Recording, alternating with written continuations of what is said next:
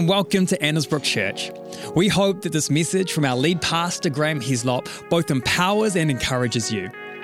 To hear more from our church, make sure you subscribe or visit our website at annesbrook.co.nz for a service near you.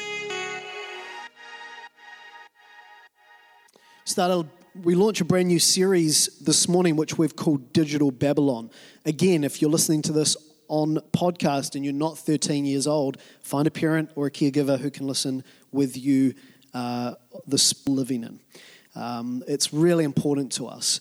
It's important as part of society. It's important as we are becoming disciples, followers of Jesus, no matter where we are at on that journey, that we understand that the gospel met culture in a first century setting. It was a real culture, had real issues, real dynamics. And Jesus found a way to speak to culture through the gospel. So that's very important. Why Babylon? Why Digital Babylon? In many ways, our virtual world is no longer virtual. It is instead being lived out in the palm of our hands, a place that many people are actually actively living in. There's like life now for them. It's not just life in the virtual life. This has actually become life. So it's no separation of that.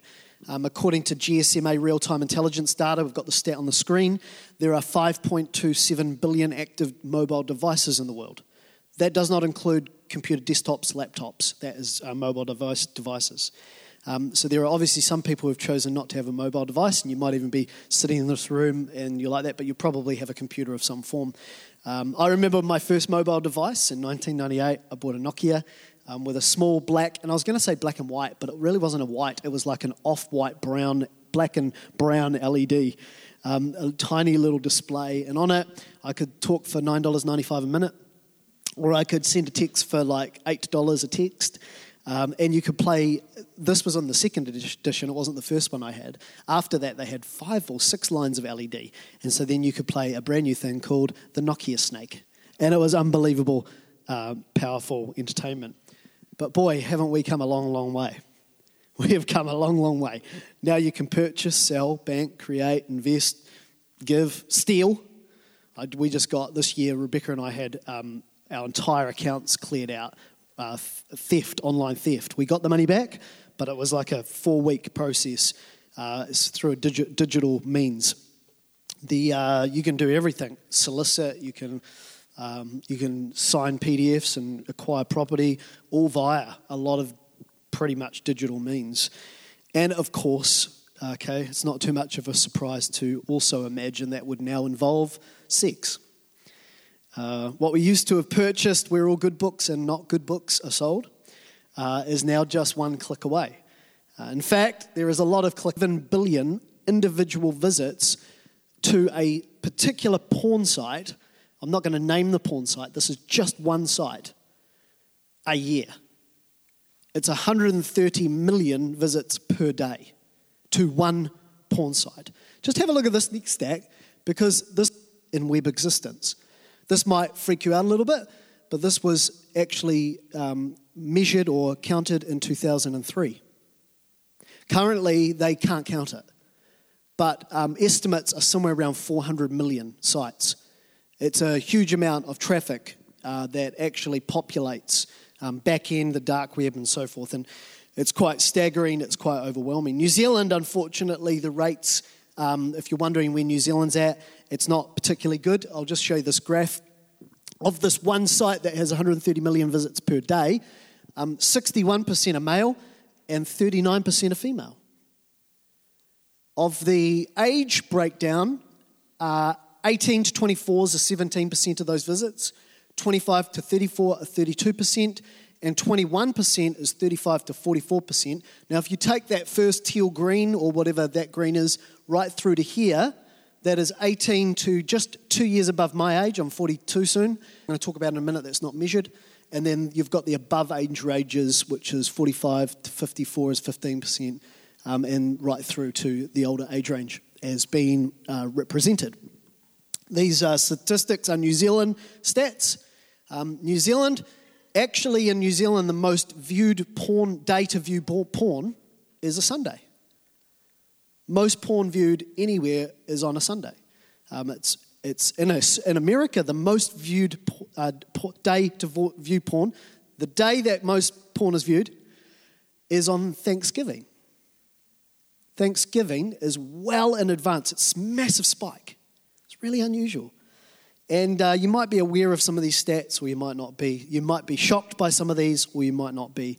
But the reason we are having this conversation is because of what we have, in a pastoral or a cultural sense, been understanding as far as a cultural impact.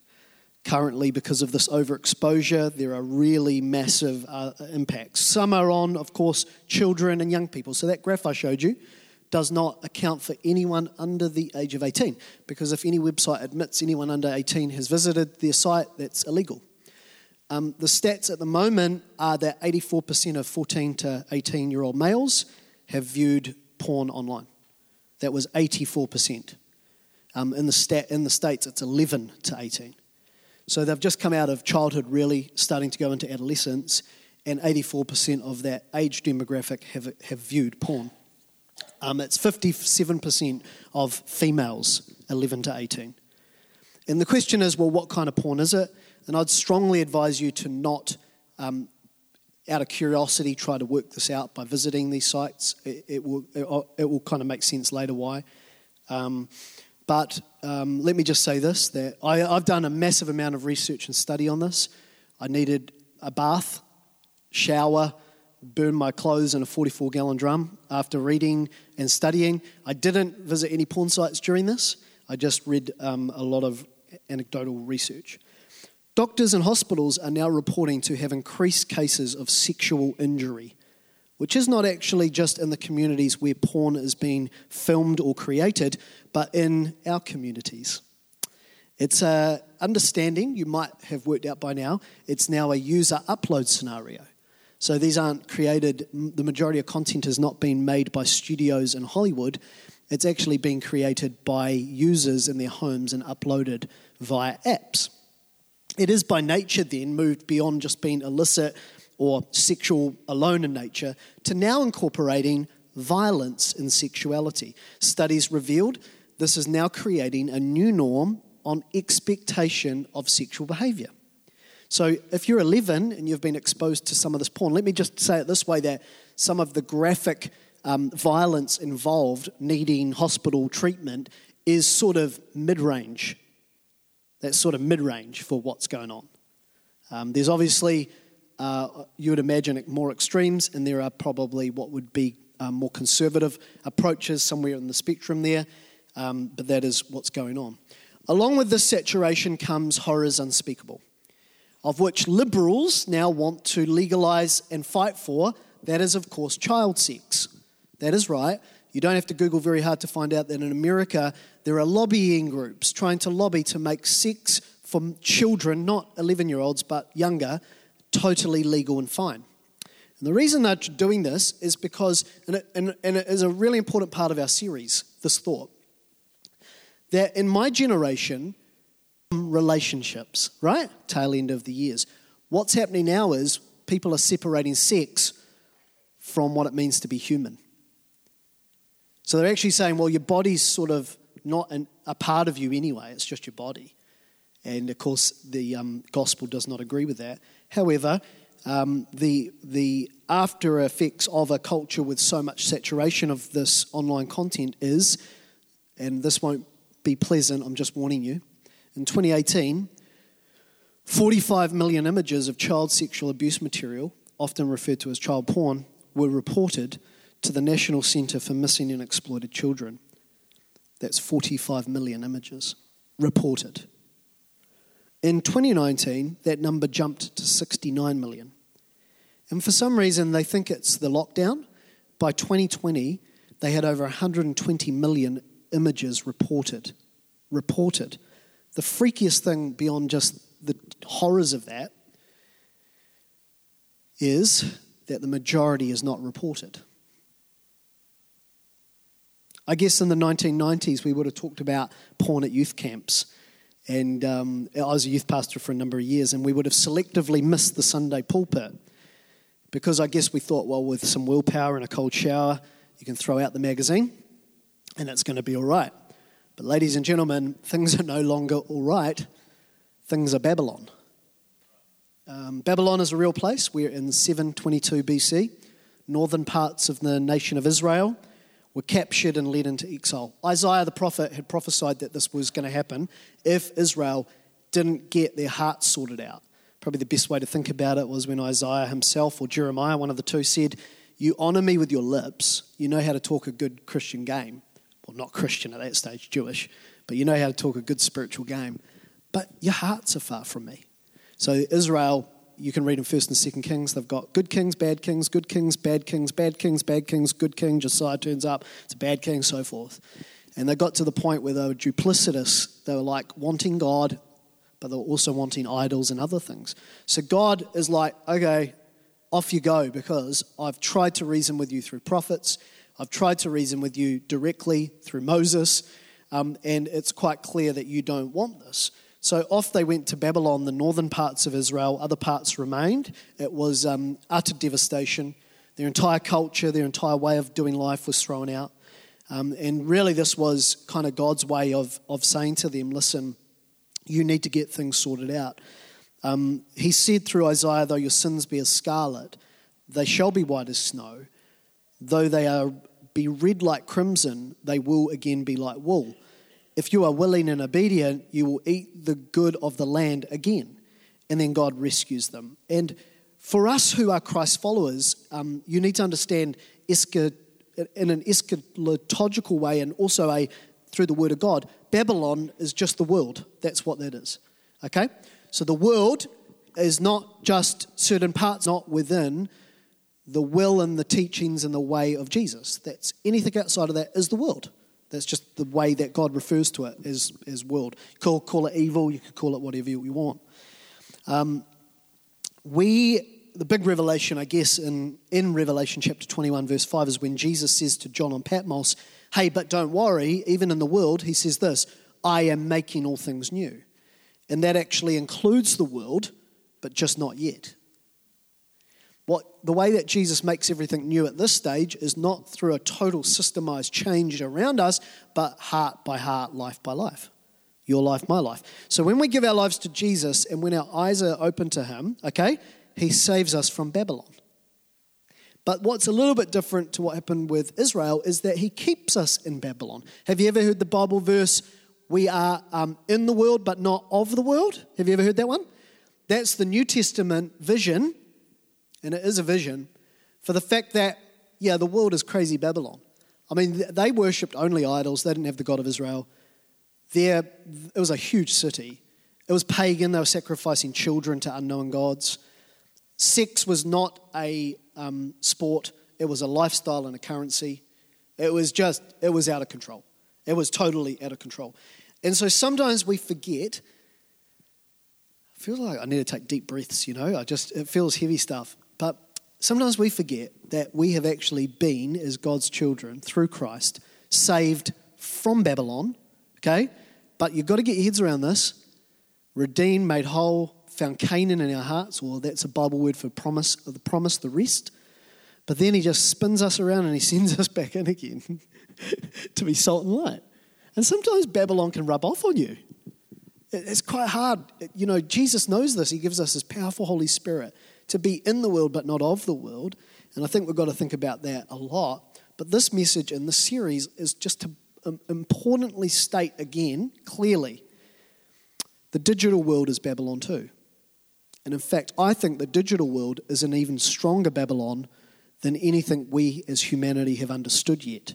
And you might be okay because you might still have a Nokia or a Samsung, but our children and our young people and our loved ones and maybe even a spouse today, or it could be a parent, can easily get lost, can easily get distracted, can easily get exiled back into what God actually paid to get you out of.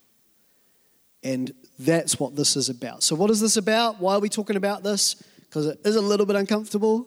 It's a little bit awkward. You're lucky though, I like awkward. I'm kind of into it. Not in a weird way. Not in a sinful way.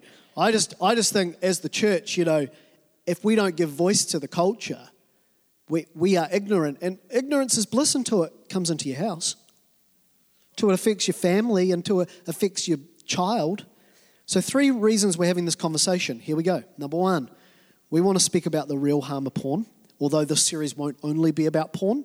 Next week, we're going to actually paint a vision for sex and sexuality in the kingdom, and it's pretty radical. I'm just letting you know it is a powerful vision.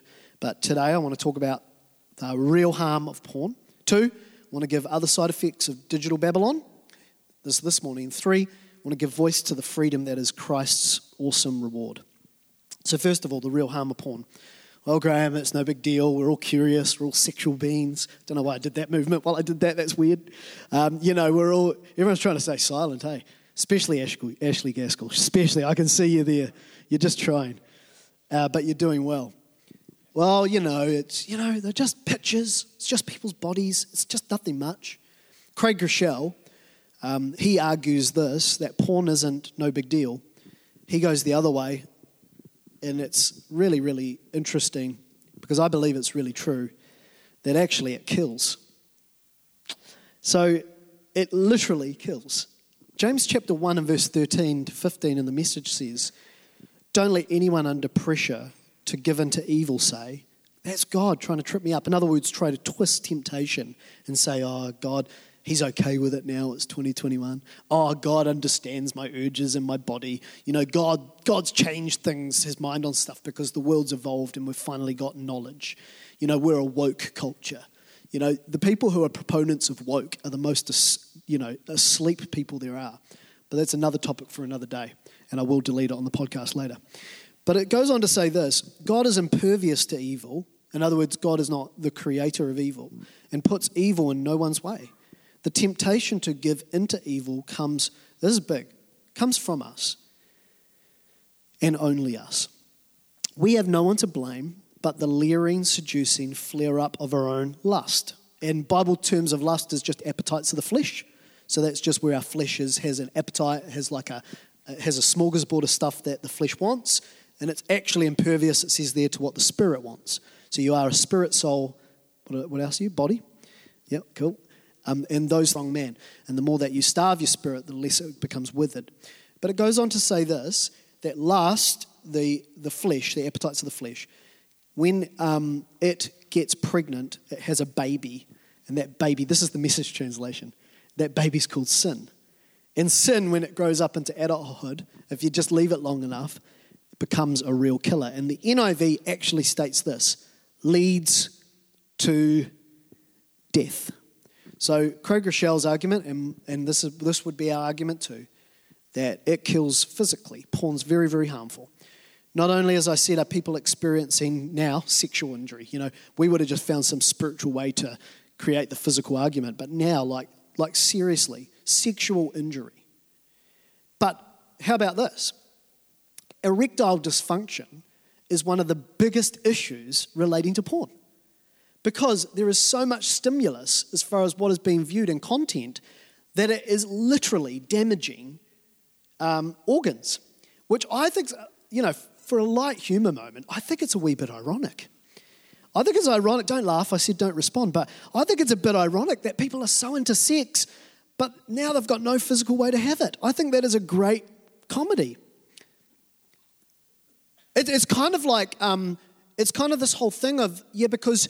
in God, we've just allowed our appetites to run rampant that it's ruined my appetite. The appetite that's going on is actually not a healthy sexual appetite. It's something else. It's sin. It's got a sin appetite. There are new statistics to also show that early death, premature death, is often linked with those who are heavily addicted to porn as well. Stats. That those really addicted don't live long lives. It's unusual that it has a very physical dimension in terms of the effects. We know that it kills emotionally.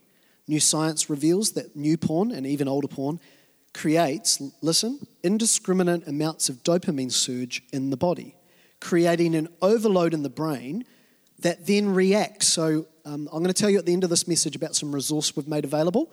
So they're very useful pieces of resource. One that I found actually through a counsellor who recommended it is the whole way to break a porn addiction is to break the dopamine cycle.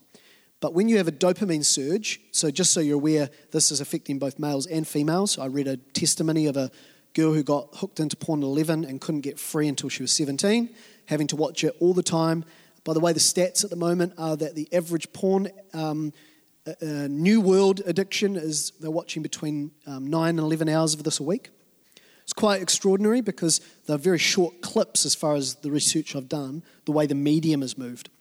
So that is a lot of different content, that's a lot of different exposure, and that's the average. What happens when you have a porn binge? Is anyone wishing they didn't come to church now? They're like, seriously, I didn't come to church for this. I know, it's all good. It's going to be all good. What happens is when you have a porn binge is that your brain releases unhuman amounts of dopamine. And then your body, science is showing, has to go into a 7-day detox withdrawal to rebalance the dopamine levels. 7 days. So if you view porn this day, whatever day it is, and then you're not going to get back to normal levels of dopamine until 7 days later. But of course, because your body's actually withdrawing so much dopamine, guess what your body wants to do? Get another hit. So the cycle that's created is very vicious. And that emotional, that's a brain effect, but the emotional effect in research now, extraordinary rates of depression, very, very big issues with anxiety, the substance abuse, alcoholism, even if it's mild, drug use in the extreme, and without a doubt they're seeing now relational breakdown. Again, a huge irony is that there is not a lot of intimacy going on in relationships where porn is an issue. They're all byproducts, effects, and we know it also kills spiritually. 1 Corinthians 6:16-20 is a great piece of scripture. I'd really encourage you, if you're really interested in this, to study it at home. In the message, I'm going to read it to you. It's very good in the NIV. It's got some really famous pieces of scripture that people have forgotten are real quotes on this issue. There is more to sex than mere skin on skin. Listen to this. This is Paul to the church in Corinth too. Corinth. Sex is as much spiritual mystery as physical fact. As written in Scripture, the two become one. It's not a wedding cliche. Like if you were one flesh, you are actually one being. How did you do that? Well, he's saying through sex. That's how it's done. Since we want to become then spiritually one with the master, we can't go on pursuing the kind of sex that avoids commitment and intimacy.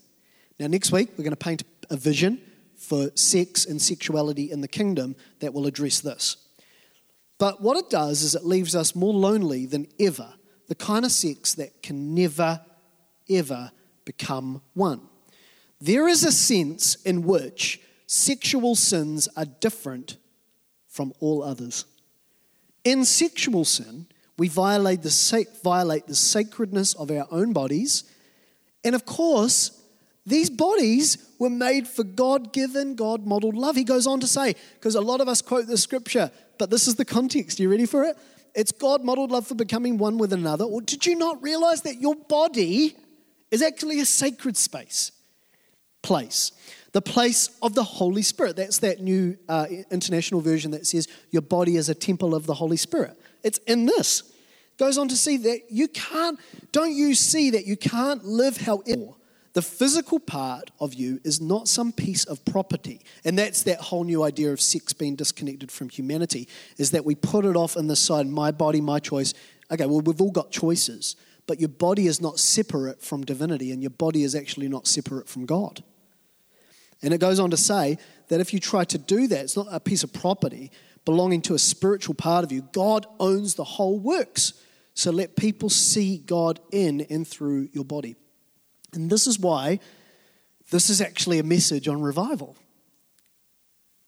Because we want the Spirit of God to come in such a way and move in such a way. But often there's things blocking it. And just by giving voice to it today, I'm actually really believing that some people who have sat in messages all year long hearing about revival, or maybe even issues beyond that, you're actually going to sense a newfound freedom, a newfound grace, because in our bodies, the Holy Spirit wants to dwell. So essentially, what is going on from a spiritual point of view, okay, is, as far as killing us spiritually, we put walls up. I've never seen a man or a woman effectively lead, and it is not as though God cannot deal with it. It's just that it causes spiritual blockage, and it doesn't have to.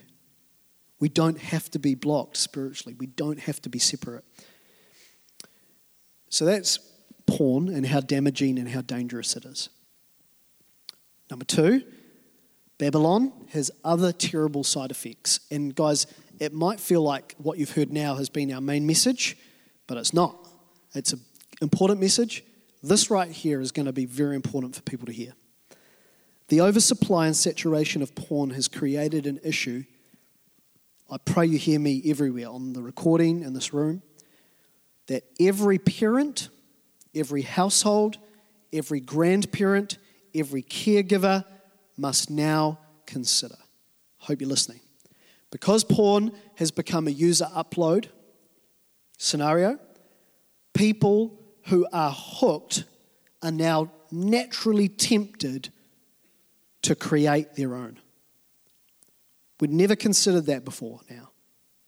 What that is doing in culture, and it's a reality, I'm not going to divulge stories that we may or may not know, but I'm going to tell a story in a minute of someone that you would not know. But what is going on, this is the reality. It is now why we've had to have this conversation as a senior leadership team. About 3 months ago, we said we need to bring this to the church and we need to talk about it. Our entire leadership team, feeling elders and board as well, that you should know some things. And grandparents, this is for you as well. We've known, of course, that there's reports of credible agencies talking of human trafficking that's associated with porn. So that's big in Europe. Oh, I mean, it's big in every country. It'll be happening in New Zealand as well. Human trafficking directly linked to it. There is child porn we've talked about as well. The increased violence towards women as a biculture in culture because of the way that sex is infiltrating, or this type of sex is infiltrating society. But this is really, really important. It's creeping into homes in an insidious way.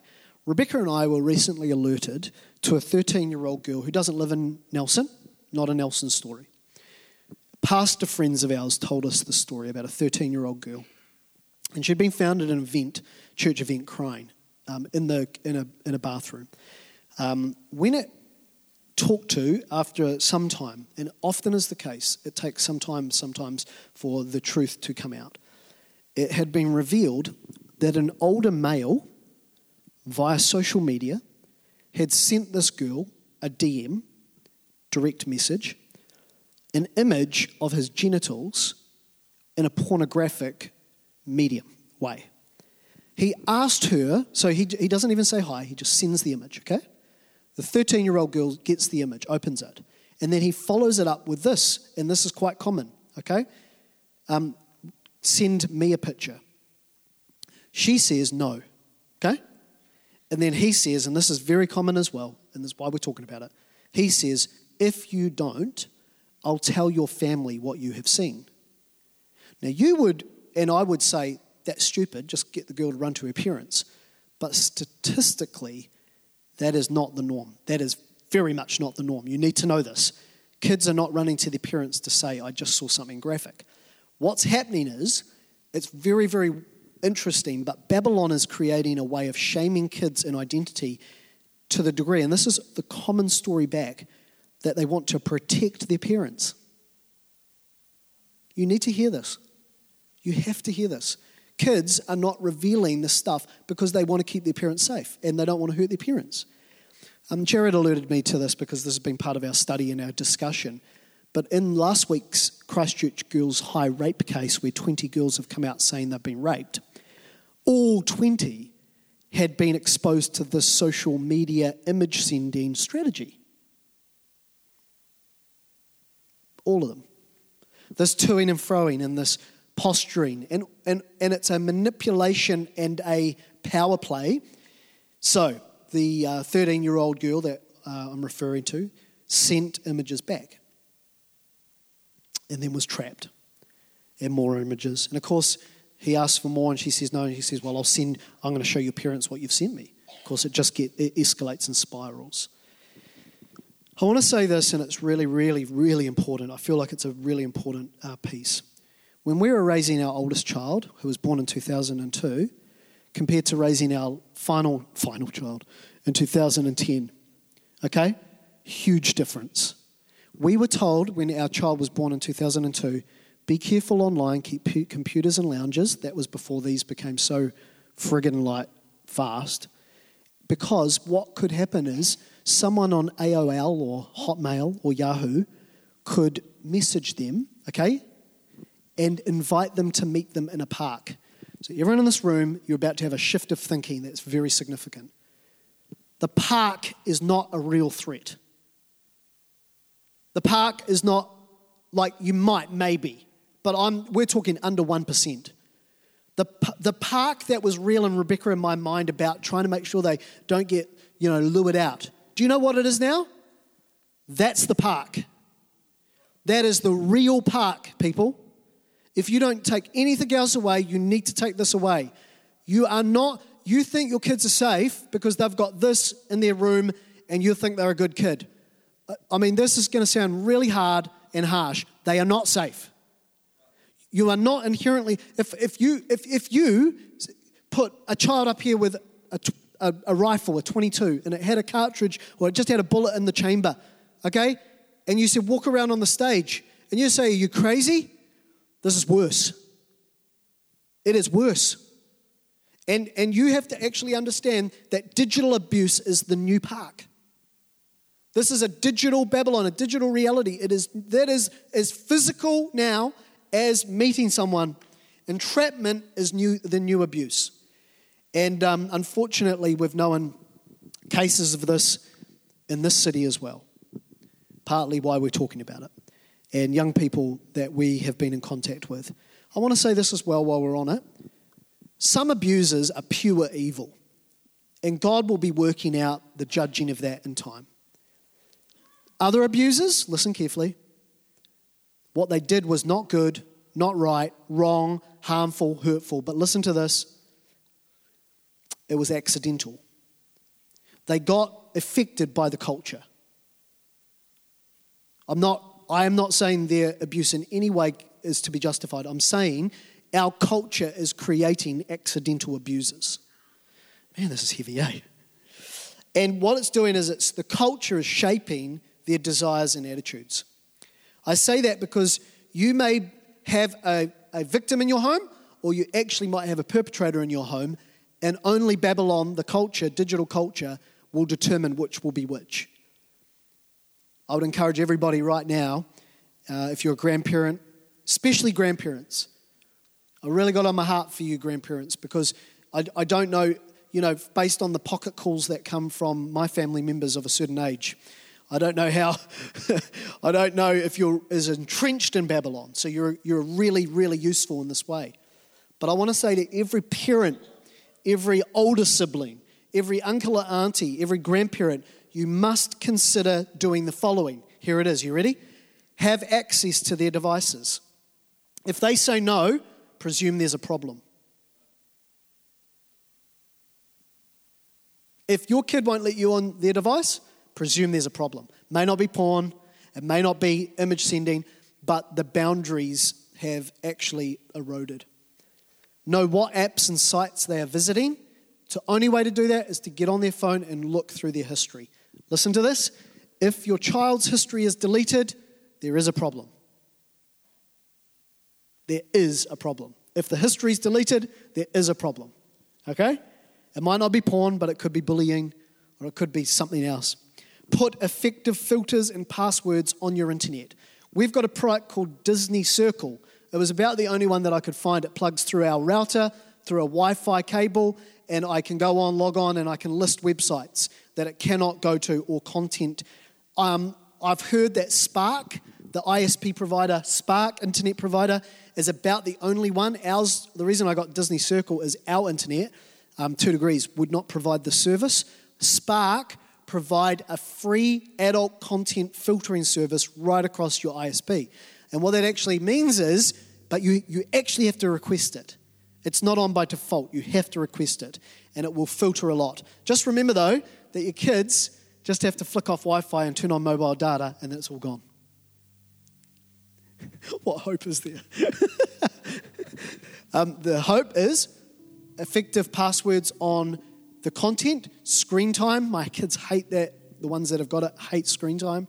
I search through my kids' phones now. It takes a long time. Sometimes I find stuff that is suggestive. If your kid's got Facebook, they will be getting friend requests from porn users. They'll have no mutual friends. They're generally not a female. A female is used as an image bearer for this porn, but it will normally be a male, a business kind of empire behind it. It's quite disgusting to think about that. Those images must be deleted. And that does come to this as well. Parents, caregivers must unfriend anyone on their friends list that you do not know. No exceptions. I'm going to repeat it. Unfriend anyone on your kids' social media that you do not know.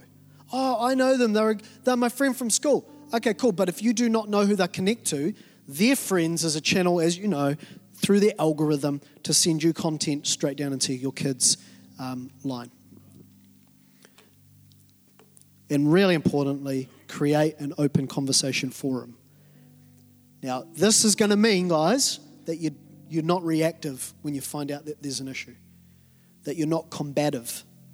Some of you here, I was so worried about this with my kids that, you know, even before they were teenagers, I was thinking about it. And it's easy to overreact. It's easy to not actually love them through it. Can I ask you a question? If someone came to you and said, my kid's got cancer, all right, how fast would you get them treatment? Would you think, oh, that dirty little whatever? Porn is a cancer, and that's how you should react, with a compassionate embrace to get them help.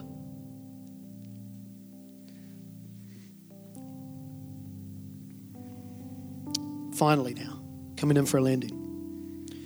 The third reason we're telling you these things as a church community into culture is that there is phenomenal hope, and that freedom is Christ's reward. I'm just going to read these notes just as they are. There are people here today who would want nothing to do with violence, pedophilia, or grooming of young people, but you are affected by porn. You could be trapped by porn. The stats on Christians who are affected by porn is not good reading. It's in the 70 to 80 percentile. It's a global stat, so congregations will differ. The best thing you could do is get professional help for the sake of your mind and body, as well as those that you love. Addictions are real things, okay, like I just said. I'm telling you, there is actually life and hope beyond this. Things can be better. But you're not going to be able to get an appointment with a counsellor today. So I want to leave you with a couple of things as we leave, okay, that you can do. I was introduced to porn at 11 years old. A friend from church showed it to me.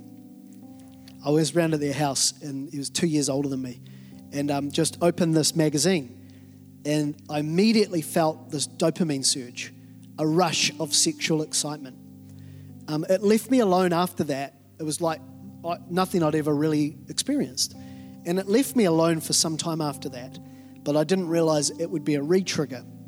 And when I was 15, another friend, kind of a gap there until 15, another friend had some magazines. No internet at this time. This is 1995, 96. I took one of these magazines home with me, and my mum found it. I was out one day, and I came home, and all of my belongings from my bedroom were put on the deck outside, and my parents were having lunch with the Clementson family with all their children around. And all of my mattress, my bed, my clothes, my belongings, and on the top of the pile right next to them, because I'd been out and I was coming to this lunch, and on top of it was this magazine opened up. And, of course, my sins were laid bare. Strangely, though, that shaming did not stop it. It was a little while longer, another year of it, that something in my consciousness found it very, very difficult, but sort of coincided with where I was at in my life and also spiritually where I was at. And so anyway, I got to this point where actually, because it's quite interesting, but my conscience, in my spirit, I was just like, this is not right. I don't want this. And my parents were away. I had this night at home, and I got these magazines out. I was about 16 and a half, and I brought them out into the lounge, and I lit the fire. I can view it now. And I began to cry out to God. I was like, God, I don't want this, because I was torn up inside. It's like euphoria and absolute condemnation, these two extremes. And so I'm in the lounge and I'm crying out, I'm screaming out to God, like you've got to take this from me. I don't want this anymore. Simple prayer, not complicated. And I threw these magazines in the fire and I watched them burn. And from that moment on, I was totally delivered from it. Quite a remarkable event. I know there's people in the room and you might have prayed just as passionately, maybe more passionately. Maybe you did something similar. Maybe you've put kind of that spiritual energy into it and nothing changed.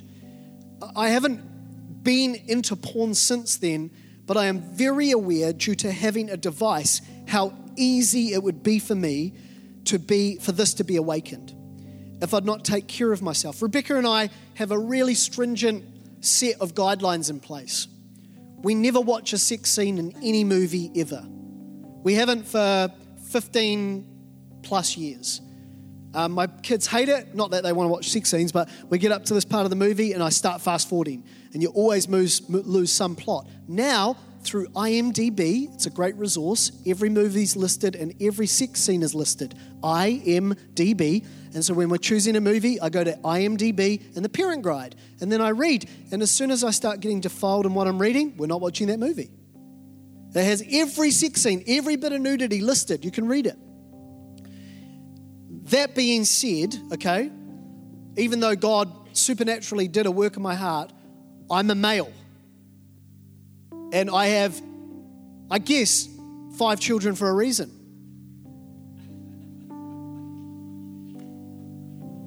Okay? I've got to constantly keep this thing under control. I don't know if you expected a pastor to say that. Oh, when they're pastors, all their desires just go totally. They're like angels.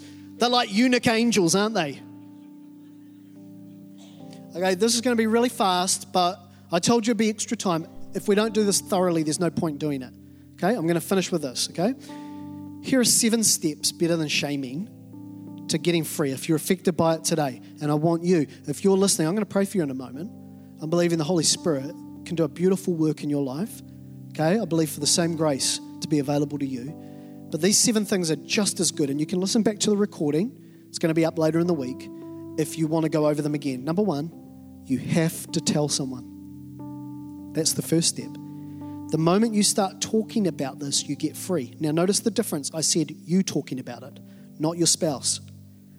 Your spouse talking about it to you will not get you free. You have to talk about it. You actually have to say, this is what's going on. James 5:16, therefore confess your sins one to another, to each other, and pray for each other so that you may be healed. So when I'm praying to God, I'm going to get forgiveness, but when I talk to someone who can be trusted, I can get healing. You must tell someone. Even if it's a problem, you can't control it. Tell someone. You have to organize it. Choose wisely, everybody. Choose someone wise. Choose someone that can help you. If you're here today and someone tells you, do not overreact. Get the help that person needs, okay? Secrets are powerful forces, and when we bring it into the light, they start to lose some of their grip. Number 2, make viewing pornography really inconvenient. Some people might say get rid of your computer and technology altogether. I don't know, you might need to, but I would say try this first. Enable restrictions on your own phone. Install an internet filter at home for you. Decide not to have your computer, phone, or iPad in your bedroom, bathroom, or toilet. Just make a blanket rule. They don't go into those places. Use technology in a public place. Block apps and URL addresses. You can do that even through a default device. You can do that. Get rid of your headphones at home so that everyone can hear what you're listening to. Find a small group of people that you know can pray for you. 1 Corinthians 6:18. Flee from sexual immorality. That word immorality is the Greek word porneia, which is where we get the English word pornography. Flee from it. It's idolatry of sex. We'll talk about a vision for that next week. 3, start recognizing your triggers. Counseling could help you with this. What did you notice when you felt drawn to it? What were you feeling before that? What's been happening in your life, your work, your home? Is there stress? Is there unresolved emotional issues? Is there boredom? Do you just need a flippin' purpose? Purpose, by the way, is a supplier of dopamine, a more sustainable supplier of dopamine. So when we serve in church, we're giving people purpose, not just to get jobs done, but you feel connected to a greater reason, a greater purpose. It's very, very important that you recognize your triggers. Number 4, engage your mind. 2 Corinthians 10:5, we're going to take every thought. So when a sexual thought comes in or image, we're going to start to say, thank you, Jesus, that this is not my future. I ask you to take this from me. You take it straight to the Lord that quickly. And you systematically start to work through noticing and replacing the thoughts that are going on affected by porn. 5, and being withdrawn. The same thing that is affected by those things are actually part of the answer to healing from those things. So don't just create virtual friends. Get a connect group, make new friends, go mountain biking, go for walks. God uses the right people in our lives to bring healing. 6, and there's only one more after this, realize relapse can be common. I've got to say that because sometimes we're like, we're working it through with God and, oh crap, something bad happened again. We've failed. No, just like any addiction, it takes time for that resistance to break down. That's not permission to go divulge it again and to entertain it. It's just understanding that sometimes actually this is an addiction you're dealing with. But you've got to get some accountability. As soon as you fall back into it, you're going to go tell that person again, guess what? I've relapsed. Something's happened. I've gone back to it. And then finally, as we close, seek and turn to God and the blood of Jesus. Galatians 5:1 says that it is for freedom that Christ has set you free. So there's double freedom there. Freedom at the cross and freedom from the things that hold us bound. And I actually want to tell you, as a pastor now, into the culture, if you were to seek God as much as you seek porn, you'll get free. It's not quite as basic as that because there's 7 steps, but you can feel the emphasis. If you seek, God will come through for you. There is power in the blood of Jesus. You can get free. You can be so free that your life feels new and takes on a whole new vision, a whole new world. And I promise you. So I'm going to lead us in a prayer right now. And as we finish that, just before I pray, maybe we don't have it here. Okay, on our website, www.annesbrook.co.nz, there is a link to Digital Babylon. I've put a whole heap of resources there, some YouTube clips, some really helpful material. You can go and have a look at that. There's a ton of really good things, there, some links that you can follow. There's also, just for those who have got young kids, unfortunately because of porn, I had to talk to my 9-year-old son about sex in detail. I thought I was going to have to wait till he was 11 or 12. It was 9 because a friend at school had shown him an image or was talking about an image. So on that website, there's a resource for how to talk to a 7-year-old about sex and sexuality. If you're a parent and you're behind the 8 ball and have not talked about this, you've got to play catch up real fast. Don't baptize them in the depths of this. Take your time. Kind of be wise with it. So I'm going to pray and we're going to finish the service. I know it's taken a long time. I do understand that. But really why we're doing this is because, 1, we could be affected by it. But 2, we need to create a culture here at Annesbrook where this can be a safe place and where anyone can come to anyone and say, hey, I need help. And in love, through the mercy and the grace of Jesus, we can wrap our arms around people and get healing. We've got to create a culture where we can deal with the real issues in Jesus' name. So I'm going to pray. Would you close your eyes? This morning, if you're here and there's some stuff that's been going on in this space, we're not to shame you, not to put you in a box, not to say that everyone's better than you and you're worse than everyone else. We just want to be able to right now ask God to come in and help us all, to help us with that which we're all going to be really, at some point, you're going to be exposed to. And so I, with eyes closed and heads bowed, to pray this prayer after me. Now, you actually might be a person really bound up and trapped by this. And if you are, this does not negate the first thing I said, which was talk to someone, tell someone. I really want to encourage you today to do something very courageous and to do that.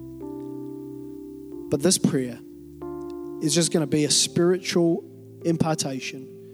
I even believe for people to get delivered this morning, set free from generational effects, where it's just been handed down through family lines or really out of your control. And so everybody here is going to pray this prayer after me, but if you need this today, if you're trapped, if you're stuck, then I want you to pray it from in the depth of your heart with as much authenticity and ownership and meaning as you can. And let's just see what God could do, not only in this moment, but in the days and weeks and months to come. So everybody, I want you to pray this prayer, okay? Let's pray it. Thank you, Jesus, for your word, for your plan, for your grace. I come to you as a human in the world, and you know this. You knew temptation. You understand it. I thank you that you're merciful, forgiving, a redeemer. I ask you to redeem me, forgive me, and heal me from this issue. I break every generational tie.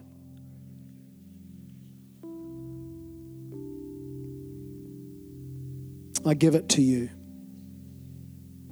I see this as my enemy, not my friend. You are my friend. Come and live in me again with power. Fill me with your love and courage. Help me find someone, Lord, to tell.